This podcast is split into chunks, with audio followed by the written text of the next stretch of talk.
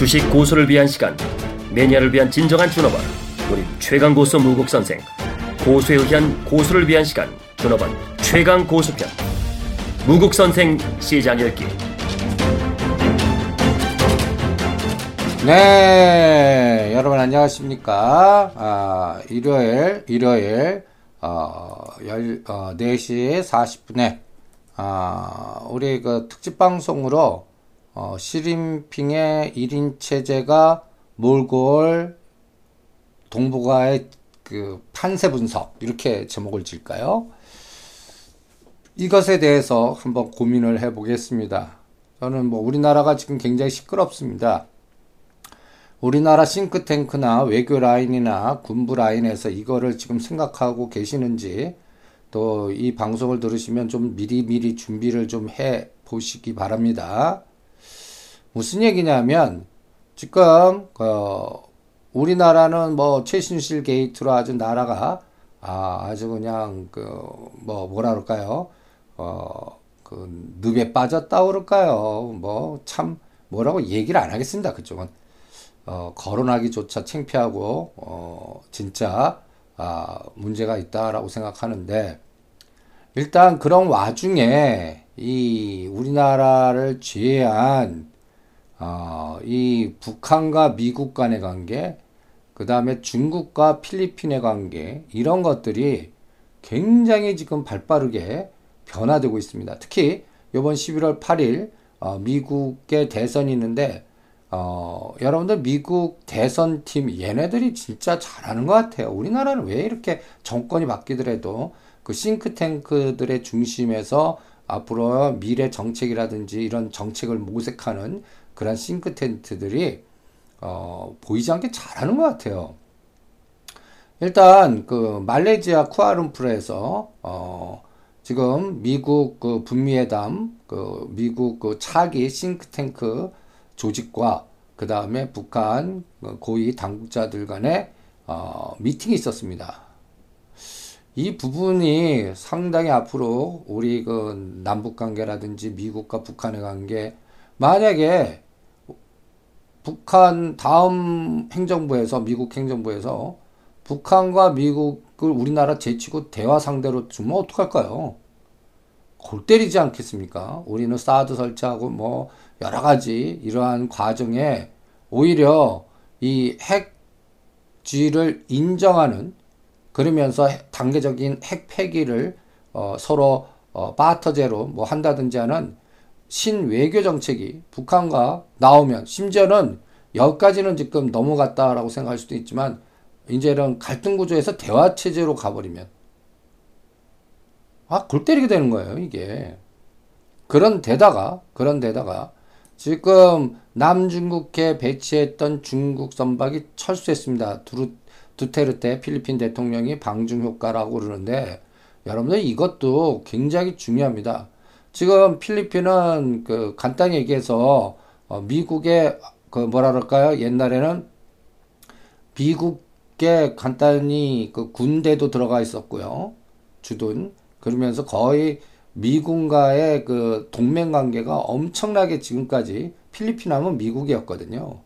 근데 요번에 어, 새로운 어, 어, 필리핀 대통령이 된 두테르테는 미국을 버려버렸어요. 그리고 중국에다가 그 외교 라인과 여러 가지 친중 전략을 쓰면서 중국한테 한 160억 불 받아오는 것 같아요. 이러한 과정에서 여러 가지 경제라든지 이런 부분들이 또 어, 필리핀이 중국 라인으로 갔다. 여러분들 이게 그냥 단순하게보다는 이 그림을 한번 봐주시기 바랍니다.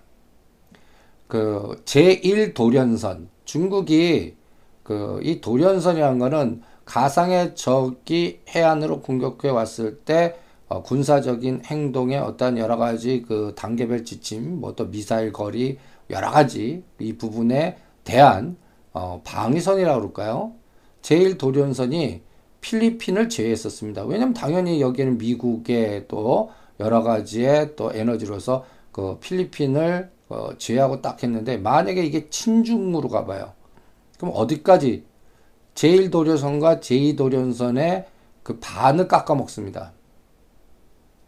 그러니까 엄청난 해양의 에너지가 중국이 어, 뭐 1대1로라든지 대륙굴기라든지 이런 부분에서 이 필리핀을 자기네 편으로 만드는 이 자체 하나의 이 해양 권력, 이 부분에 대한 엄청난 에너지가 도련선이, 제1도련선이 필리핀을 포함해서 가버리면 이 미국 입장이나 일본 입장, 그 다음에 TPP, 여러 가지 이러한 군사적인 라인, 경제적인 라인에 큰 변화가 초래할 수 있습니다.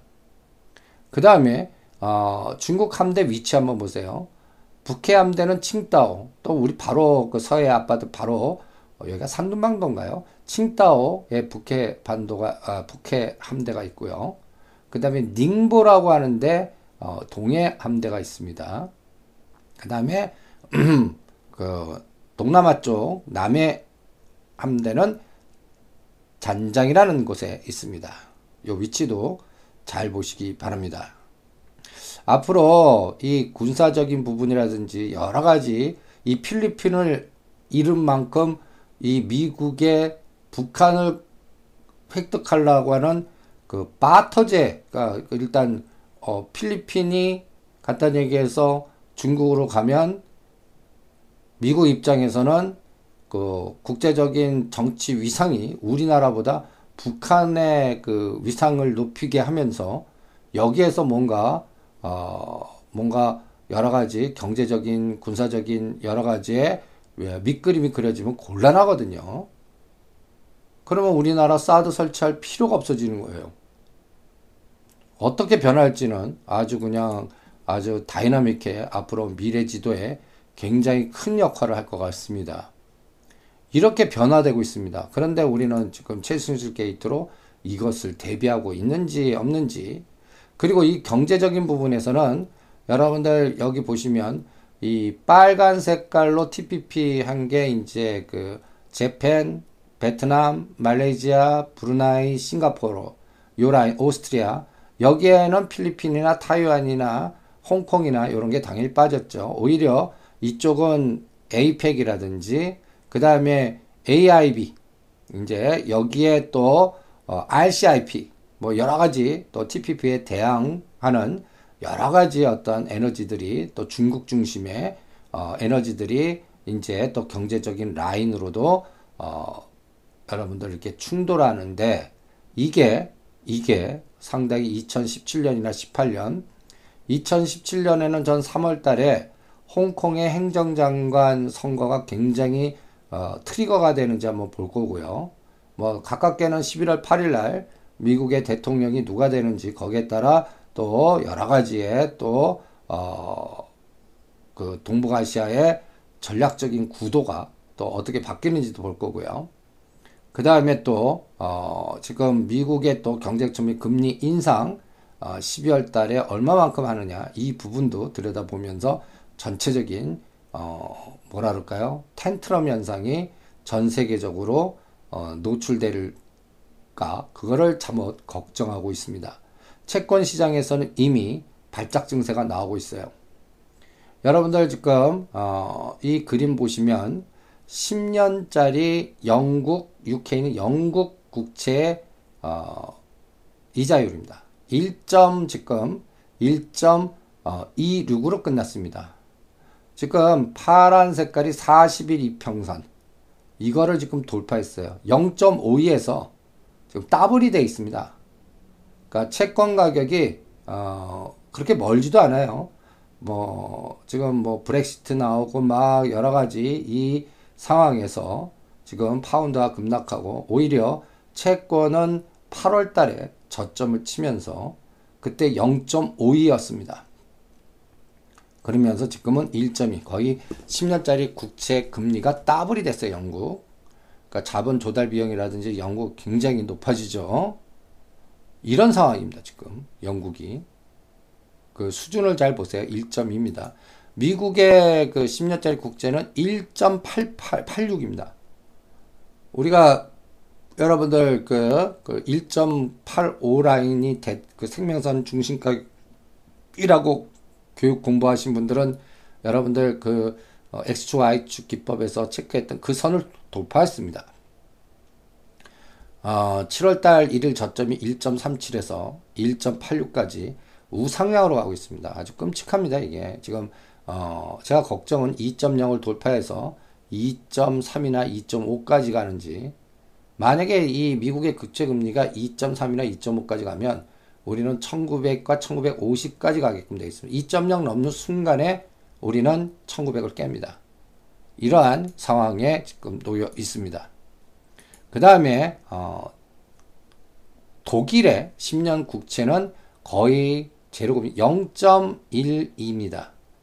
아직까지 근데 마이너스 금리에서 지금 플러스로 돌아섰다는 게 문제 있습니다.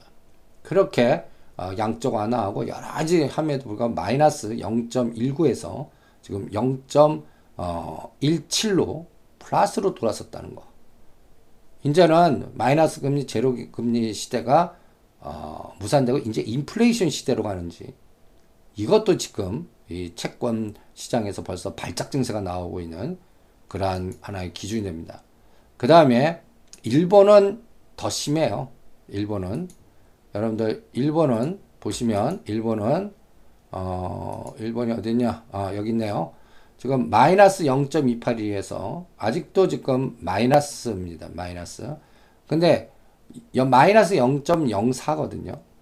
플러스로 돌았으면 이 일본도 마이너스 금리에서 플러스로 돌았으면 여기서 한번 격변의 발작 증세가 한번 나올 수가 있습니다. 지금 플러스로 돌았을 수 없는 상황인데 만약에 채권시장에 돌았으면 그럼 일본 국채 가격이 급락을 한다는 얘기입니다. 이 부분도 앞으로 전체적 시장을 읽는데 굉장히 중요하고 그 다음에 10년이 아까 1.86이었죠. 30년 그거에 어, 10년을 어, 세번 걷는 그 장기 국채 미국 금리는 2.6입니다. 1.8과 2.6 얼마 차이 안 나요.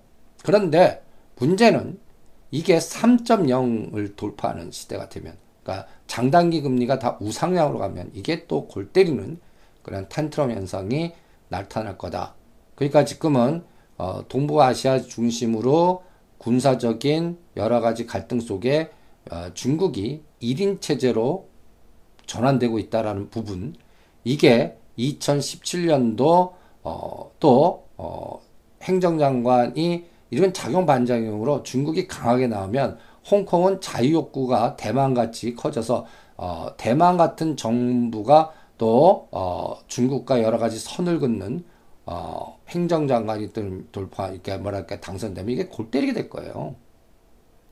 그러면 저는 어떤 면에서는 이 홍콩 시장의 변동성이 급락으로 바뀔 거다라고 생각을 합니다. 그러니까 어, 이 3월 전에 이 홍콩 쪽은 리스크 관리를 해 주시는 게 어떻겠나 이 부분도 여러분들 그 시진핑의 어, 경제 정책이라든지 행그 1인 체제의 강화라든지 여러분들 이게 강화가 왜냐면 시진핑 동지를 핵심으로 여기서 핵심으로가 이 핵심이란 단어 여러분들 그 연준의 그 성명서에서 단어 하나에 신경 썼죠. 이것도 이제 앞으로 중국 그에서 여러 가지 어떠한 정책이나 뭐 여러 가지에서 이제는 시진핑이 핵심 지도자가 되셨습니다. 시진핑 동지를 핵심으로 당 중앙 이렇게 표현했거든요. 그리고 또 문제는 그, 직, 그 서열 2인 리커창 그, 어, 의 입지가 축소되면서 어, 리커창 총리도 시진핑의 경제정책 가이드라인을 따라라. 벌써 교통정리가 된 것 같아요. 그러니까 옛날에는 경제 부분에 대해서는 리커창, 리커노믹스 같이 여러 가지 있는데 그 에너지가 거의 없어졌습니다. 그러면서 시진핑의 측근인 류어라는 분, 류어라는 분이 경제 가이드라인을 싱크탱크로 만들고 계시고 외교 군사 아, 외교 국가 정책은 왕 후닝이라는 분이 어, 핵심적으로 어, 이게 이제 두 분이 쌍칼 쌍검 라인 시진핑 중심으로 외교 국가 정책은 왕후닝 경제 정책은 류어 이렇게 싱크탱크가 전략을 짜서 이제 2018년 어, 시진핑의 집권 2기를 준비하고 있는 과정에서 요번 육중전회에서 시진핑이 1인 체제를 구축했다는 부분이 이게 또 이 동북아시아 정세에 급변하는 그러한 과정이 되지 않을까. 그리고 어, 이 시진핑표 경제 정책에는 어, 여러분들 리 총리는 약간 성장률 경제 측면 개혁보다 경제 확성을 위한 양적 완화를 중시하는 수요 측면의 경제 정책을 중시합니다. 그러니까 여러분들 보시면 그러니까 리 총리는 공급 측면보다 어, 양적 완화를 중시하면서 수요 측면의 경제 정책을 그동안 주장했는데 이제는 공격형 공급 측면의 시진핑 경제 정책이 어, 이 주도적으로 어, 중국을 어, 좌우할 거다. 그러면 이게 무슨 얘기냐면 우리나라 철강이나 조선 이, 여기에서 굉장히 충돌해 갖고 우리나라가 이제 박살났는데 그동안 그래서 뭐 대우조선해양이라든 이런 어떤 고통의 구간이 있었는데 앞으로는 이 경제 정책의 공급 측면 개혁 노선이 중심이 되면서 앞으로 지네들의 우리나라한테 떨어진 게 반도체거든요. 이제 반도체 굴기가 나올까봐 걱정해요. 그래서 중국의 수출 라인이 커져 있는 그러한 그, 그 중국과 계속 계약 에너지가 커져 있는 기업들은 제가 매수지만 삼성전자는 매도로 대응하는 그런 전략. 요번에 마지막 이제 배팅이 어, 지금 145만 원에서 요번에 저점이 끝났다고 그랬죠. 요번에 어, 165만 원이야 170만 원까지 어, 삼성 바이오로스 상장 모멘텀으로 땡기는가 보겠고 그 이후에 다시 하방 공격으로 나오는데 가장 거기에서 또 충돌되는 부분이 또 중국의 여러 가지 어, 정책에서 우리나라 어, 삼성전자나 자동차가 여기서 마이너스적 에너지로 가는지 이것도 중국의 현지화 정책을 자동차나 반도체가 해놓은 게 있거든요. 여기에서 어떤 노이즈가 나오는지도 또 추적을 해 주시기 바랍니다. 그래서 육중 전에서의 여러 가지의 변화는 어, 뭔가 뭔가 어, 상당히 그 리커창 이, 이 공청단 에너지는 축소되고 차기를 노리는 것 같아요. 이 시진핑 집권 2기 그러니까 2022년에 끝나거든요. 그러니까 2023년에는 공청단 쪽으로 힘이 예, 쏠리는 그 에너지고 그 사이에 시진핑 1인 체제가 강화되면서 어떠한 경제 드라이브라든지 군사 드라이브라든지 특히 군사 드라이브가 강화될까봐 이 부분을 굉장히 중요하게 봐야 되지 않을까. 이게 한반도 중심의 대북 정책이라든지 또 우리나 우리의 또 중국 간의 관계, 특히 이 과정에서 현 정부가 어, 사드 전략을 포기해 준 모르겠는데 이거를 계속 어 뭐랄까요? 고수해 버리면 상당히 이제는 구체적인 갈등 구조에 어 그동안에는 우리 한국에 관련된 어 뭐랄까요? 보복 정책이라 이런 게 어, 보이지 않는 손에 있어서 있었다면 이제는 구체화되는 선으로 나올까봐 이 부분을 굉장히 중요하게 어, 다뤄야 되지 않을까 이렇게 또 판단하고 있습니다. 여러분들 이렇게 또 과거로 한번 돌아가 보죠. 과거로 어, 참 우리나라는 어, 2012년 우리 박 대통령이 그 당선됐을 때 이 친중 전략을 계속 강화하면서 어, 이때 뭐 유라시아 이니스티브니 그 다음에 여러 가지 관계에서 상당히 중국에 관련된 연골고리의 정책이 굉장히 우호적이었습니다. 근데 이게 어, 여러분들도 아시다시피 언제부터 서서히 바람의 방향이 바뀌기 시작하냐면 2014년도 어, 7월 달 연달아서 중국 시진핑이 한국 방문하고 오바마 대통령도 한국 방문하는 이 과정에서 어, 뭔가 보이지 않는 바람의 방향이 바뀌었다라고 생각을 합니다. 특히 2014년도 8월 AIB, 특히 이때 AIB, 뭐 기념식 AIB 과정에서 어, 중국이 우리나라한테 AIB 참여 및8.15 공동 기념식을 같이 열자라고 했는데, 그리고 또 MD에 대해서도 거론해서 이거 하지 마라 그랬는데, 그 이후에 상황은 한미일 MD 체제가 더 강화되고, 그 다음에 또 중국의 선을 긋고 어, 미국의 중심 이동이 되면서 이제는 사드 설치까지 결정되는 이러한 상황이 도출되면서 아주 그냥 어, 긴밀했던 2012년에서 14년까지 긴밀했던 한중 관계가 완전히 어, 2014년부터 약간의 변화를 주더니 2015년 돼서는 어, 뭐라 그럴까요? 확실히 어, 눈에 보일 겁니다. 그러니까 상반기까지 2015년 어, 우리 대통령께서 그 어, 언제죠? 그 중국의 어, 뭐 무슨 국경 뭐 그 그 뭐라 그러죠? 무슨 기념일에 참석할 요 기점을 전환해서 확 바뀐 것 같아요. 그리고 2016년에는 완전히 무슨 갈등 구조에 쌀벌해지는 그래서 중국 관련 어, 화장품이라든지 중국 관련 소비주들이 박살이 나면서 여전히 아직도 어, 제약주라든지 화장품이라든지 이런 것들이 급락 과정을 연출되고 있고 특히 또 화장품주는 또 어, 여러 가지 상황이 악화되면서 한미 사태, 한미약품 사태도 나오고 그리고 또 칠도 나쁘고 여러 가지 상황이 나빠지니까 또 여러 가지 또 임상 실험 그 R&D 투자 이런 것들을 중단하겠다 이런 악순환 고리에 지금 빠져 있는 이런 상태인 것 같습니다. 2014년도에 그 7월 3, 4일 날 한중 관계 전략적 협력 동반자라고 해갖고 시진핑 국가 주석이 한국 방문했고 이때 상황까지는 여전히 아직도 우리 중심은 중국의 연결고리가 있었는데 이게 2015년에 가면서 확 바뀌었다라는 부분 이런 부분이 지금 현재 상황에 아주 고통스러운 우리 어, 현실을 지금 말해주고 있는 것 같습니다. 왜냐하면 중국이 26%, 미국이 10%대니까 그 배 이상 되는 그 경제 협력 구조에서 어, 에너지가 축소되면서 여러 가지의 마이너스적 징후가 여기서 여기서 터지고 있는 과정에서 최근 육중 전회에서 어, 시진핑 국가 주석을 어, 당 핵심으로 부상하면서 이 핵심이라는 표현은 어, 마오쩌둥 등사우평 장점인까지는 붙였습니다. 근데 후진따오 때 이 단어가 없어졌거든요. 근데 이게 다시 부활한 겁니다.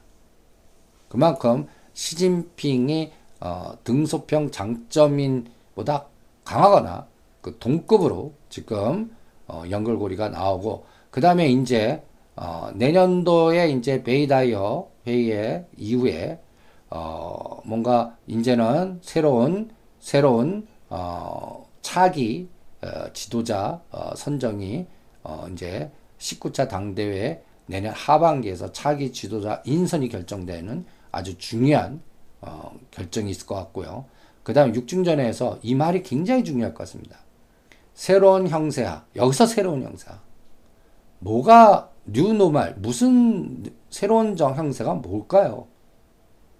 잘못하면 어, 사드 설치 공격적으로 가고 그러면 어, 중국 입장에서는 어, 뉴노말로 우리와의 우호적 관계가 갈등 구조로 바뀌면서 그 에너지를 필리핀이라든지 베트남이라든지 북한이라든지 다른 쪽으로 중심 이동이 될 가능성 이것도 한번 새로운 형세화 이 안에 들어가는지 체크해야 될 거고요. 그 다음에 또 상당히 그, 어, 이제는, 어, 중국이, 어, 구조조정, 그러니까 부패, 부, 뭐, 비리, 낙마, 뭐, 여러 가지, 지금 육중전에서 여러 가지 그 분들이, 어, 잘리거나 당적이 박탈됐습니다. 이 과정이, 숙청의 과정이 더 강화될 것 같은 그러한 부분도 체크를 하셔야 될 것 같습니다. 그래서 앞으로는 그 리커창이 이제 그 힘이 약해지는 대신 이제는 차기로서 그 밑에 있는 리커창의 그 공청단 출신들 이분들이 특히 50대에 있는 그런 분들의 힘이 어 굉장히 강화되지 않을까. 뭐 여러분들 왕량이라든지 후추나라든지 이런 다들 공청단의 어 중심이 된 그 간부들을 앞으로는 추적해야 되지 않을까 이렇게 또 생각하고 있고요. 군부도 지금 벌써 체제 개편에 들어간 습니다 그러니까 옛날에 군 출신에서 뭔가 후진따오나 장점인계가 다 낙마하거나 어, 숙청당하면서 어, 이제 서서히 이쪽도 시진핑계가 어, 군사적 부분도 자리 잡고 있는 이러한 형태가 되고 있는 것 같습니다. 이번 베이다이허의 어, 어, 낙마에서 대부분들이 장점인 군부 인맥과 어, 후진타오 인맥, 원자버 인맥 이 이분들을 털어내면서 새로운 공청단 내지는 시진핑계 라인이 득세하는 그런 형태를 보여줬습니다. 그래서 대부분들 이제 차기 지도자 여러분들 보시면 그러면 과거로 한번 돌아가 보시죠. 이 시진핑이 2013년 3월에 등극을 하셨는데 그때까지 어 여러 가지 그, 그 뭐라 그럴까요? 권력 다툼이 있었습니다.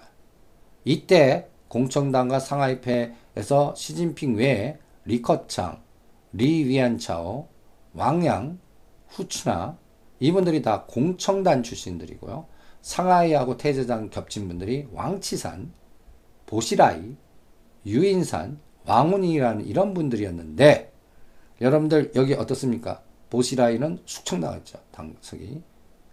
이런 이 과정을 거치면서 체제가 공고히 돼 갖고 지금 어, 이 과정이 이 항상 이 베이다이허 이 베이다이허에서 결정이 되는데 이 베이다이허는 베이징에서 300km 떨어진 어, 곳에 있는데 여기에서 여러 가지 당 주요 국가 노선 이런 것들 하면서 매년 7, 8월 중에 한 10일에서 20일간 합니다.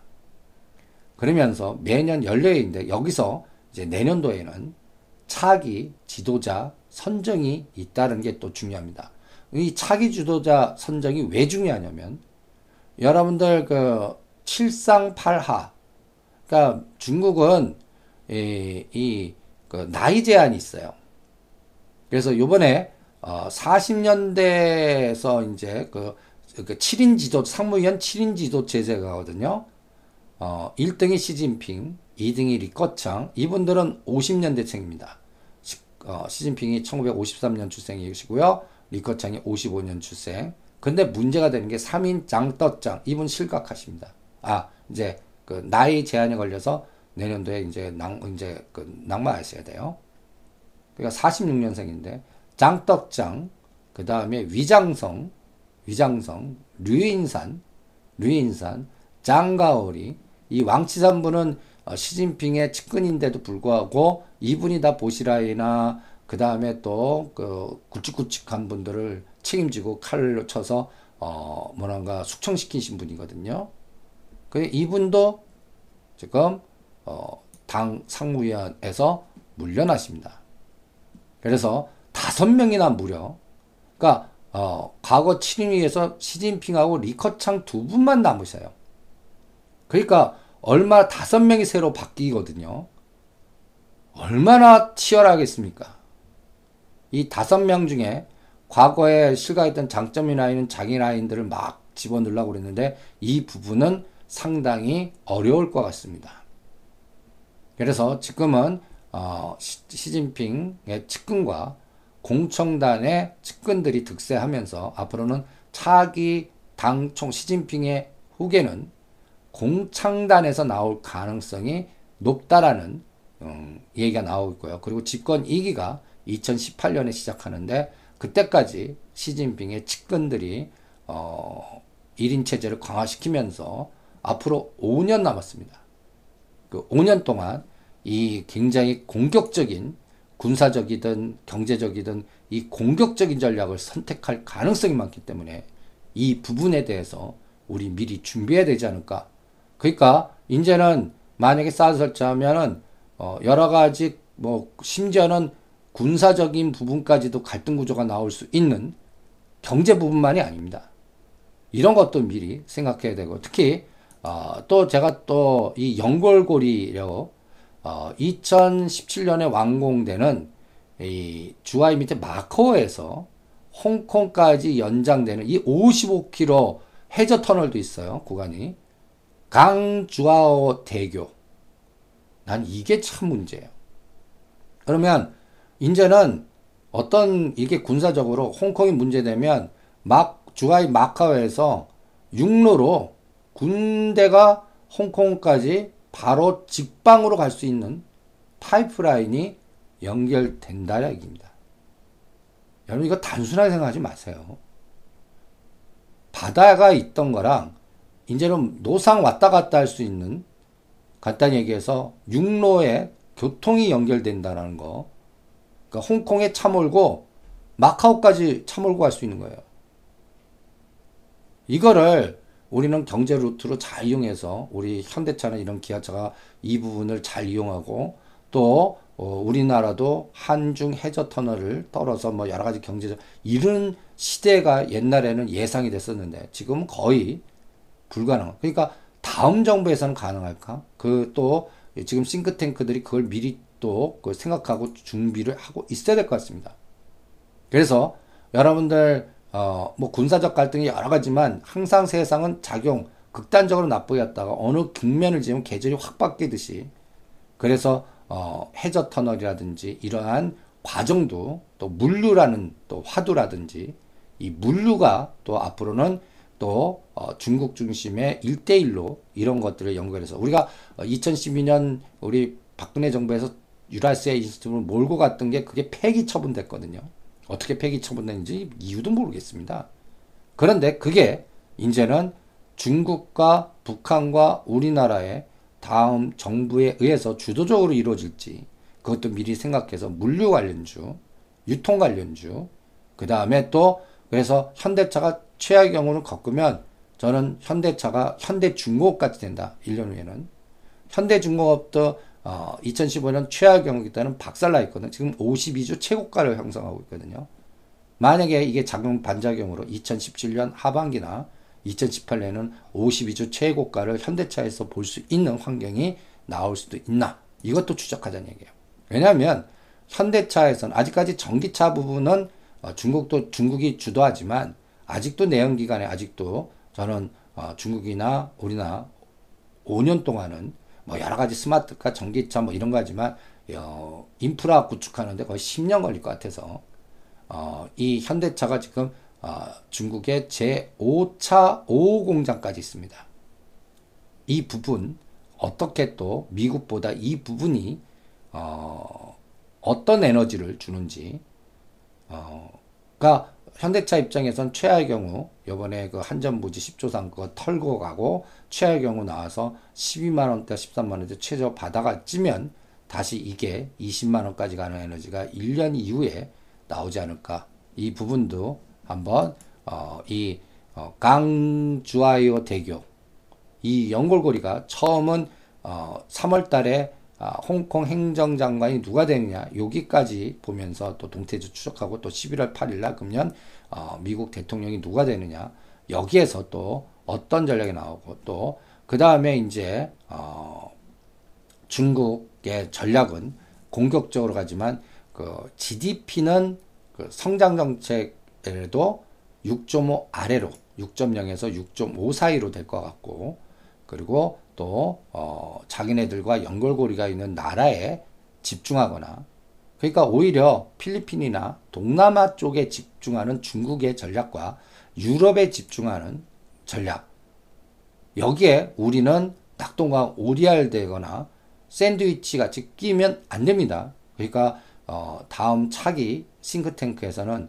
이 문제를 빨리 뚫고 이 경제적인 부분이나 물류 부분이나 이런 것들에 숟가락을 얹는 전략을 빨리 전환시켜야지 이 군사적 갈등 구조라든지 여러 가지 이러한 어, 체제 강화 구조로 가면 오히려 체제 강화하려다가 체제가 오히려 낙동강 오리알로 미국의 전략도 바뀌고 중국의 전략이 새로운 전략으로 바뀌었을 때 어, 낙동강 오리알 될 수도 있다는 부분 여기에 피해는 우리 국민입니다.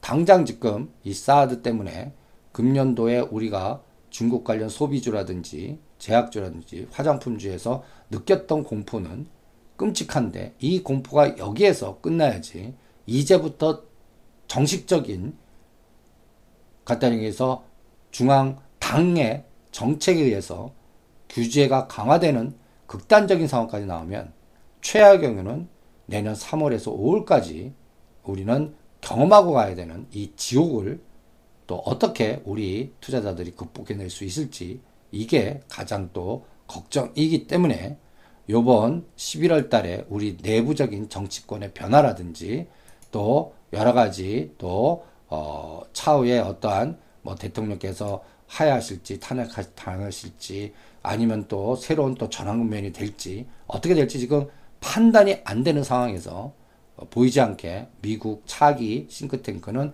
북한하고 대화하기 시작했고 그 다음에 또 중국의 1인 체제가 새로운 뉴노말 정책의 새로운 형세화 이 단어가 또 시진핑이 핵심이라고 표현하는 위치에 왔다는 부분이 상당히 무섭게까지 느껴지는 하루입니다.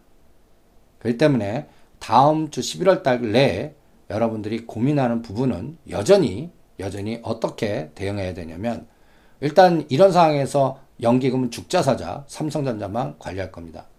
뭐 삼성전자도 여러 가지 루머를 지금 타고 있기 때문에 또 평창까지 건드리고 또 원격 진료 우려도 지금 물 건너가는 상황까지 가니까 고통스러운데 다음 정부에서는 그 미래 지도는 변함이 없지만 지금 현재 어, 삼성과 그 다음에 현 박근혜 정부와 연결고리에 있는 원격 진료의 속도는 지금 단기간 3개월에서 4, 5개월까지는 그냥 맥이 끊기는 가능성. 그 다음에 요번 삼성 바이오로직스가 그나마 상장시키려 집중하는 게 삼성전자 주가 관리에 들어와서 어, 외국인과 주거니 받거니 하는 그러한 어, long short 전략이 passive 전략 강화되는데 28일 날 지금 삼성전자 외국인이 5만 주 샀습니다. 그리고 주구장창 연기금은 빨간 색깔 삽니다. 여러분들 그 연금이 운영하는 게 총 500조인데 10월 달에 100조가 넘은 상태입니다. 그러니까 주식 부분이 굉장히 커져는 건 사실이에요. 그런데 10월 달에 온이 삼성전자의 연기금 매수가 그 투입된 규모에 얼마 많은가? 여러분들 만 주면 여러분들 얼마인가 생각해 보시고요. 지금 연기금이 삼성전자 사고 한미아품이 100만 주 넘었는데 지금 70만 주로 줄었다. 이게 상징적 의미가 있지 않나. 그리고 외국인들은 지금 어, 선물을 샀다 팔았다면서 이 변동성을 확대시키고 있습니다. 그런 과정에서 제가 가장 우려했던 N은 105엔을 뚫고 가고 있고요. 그 다음에 원이 1147원대까지 이게 또 3년짜리 국고채가 또 급등하는 이러한 상황이 어, great rotation으로 가야 되는데 tantrum 상황으로 가려고 하는 그런 상황이 지금 우울 아주 공포 국면까지 전개되고 있습니다. 일단 금요일에는 삼성전자만 관리가 들어왔습니다.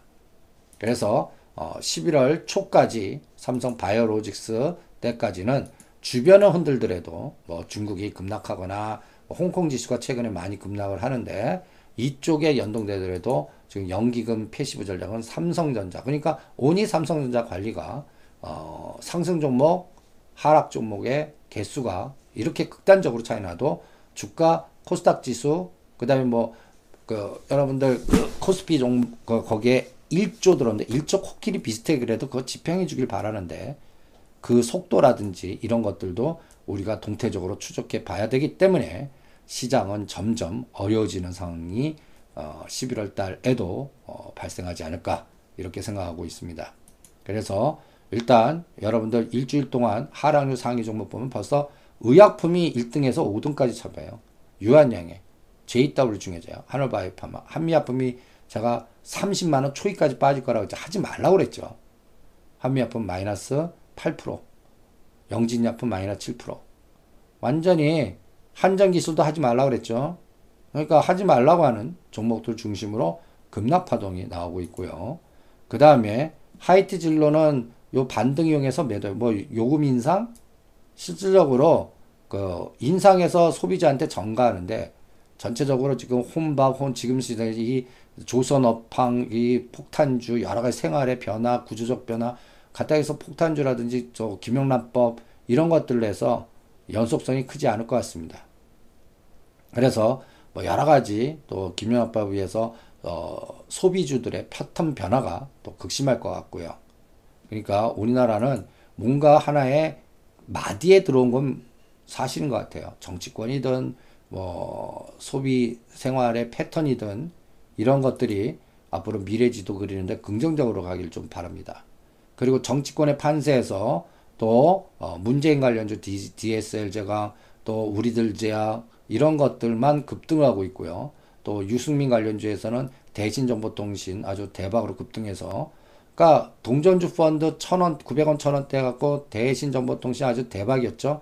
그리고 전에 매도 못하신 분들 요번에 급등파동에 100% 팔거나 눌목대 사 갖고 어, 수익 챙기신 분들은 또 이제 지금 현재 수준에서는 대신정보통신은 따라가지 마시기 바랍니다.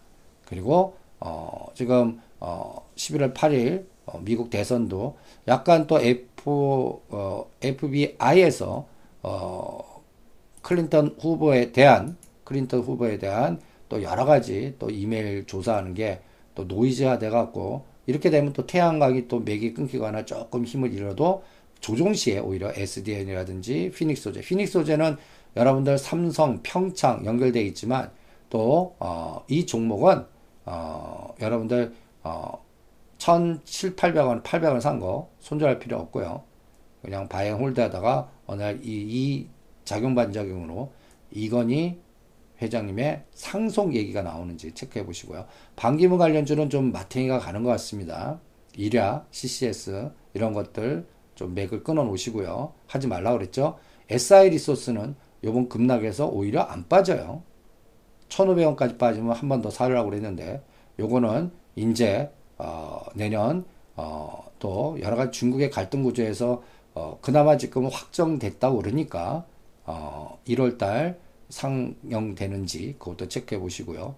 또 어, 난경피 관련주에서는 비츠로시스 요렇게 그래서 요번에 요번에 어, 대선 테마주로서는 전반적으로 이재명 관련주도 같이 넣어서 김무성, 유승민, 오세훈, 남경필, 방기문, 손학규, 안철수 그 다음에 또 여러분들 문재인, 이재명, 박원순 이렇게 다 집어넣었다는 거. 그래서 이 이거는 세대들의 군집 현상 같이 급등시에 팔고 어, 그다음에 오히려 아직까지 순환 사이클에 어, 정치 판세가 어떻게 갑자기 확확 가는지 최근에는 이재명 그 성남시장의 어, 브랜드 파워가 올라가기 때문에 어, 에이텍TN, 에이텍, 캠시스 이런 종목들 이런 종목들이 또 으쌰 파동이 나오는지 한번 또 체크해 보시고요. 그래서 이런 것들을 순환 사이클로 체크하시면서 대응을 해 보시고요. 그 다음에 앞으로는 삼성전자와 미결제 확정의 변동성 전략을 잘 이용해서 대응을 해서 또 265를 상단, 255를 하단 놓고 중시값 260에서 얼마만큼 왔다 갔다 하는지 그리고 255를 붕괴하면 거기서는 250을 공격하는 삼성전자 급락파동이 나온다는 부분도 같이 그 원달러 그 다음에 엔달러 그리고 또 환율 이런 것들과 연계해서 보시고 그래서 선물은 생명선 255 종합주가는 2000 삼성전자 155만 원은 어, 이 장이 상승장이나 박스장에서는 반드시 지켜야 되는 생명선이라는 걸 염두에 두시면서 전략을 참고해 보시기 바랍니다. 오늘은 뭐 시장 복귀와 그 과정에서 앞으로 한반도 중심의 동북아 정세, 중국의 시진핑 독재가 우리한테 우호적이기보다는 약간 또 악화시키는 길로 갈 가능성도 점검해 가시면서 어, 앞으로의 우리 작용 반적이 어떻게 작동하는지 이 부분을 같이 고민하시면서 전략을 세워보시기 바랍니다. 화이팅!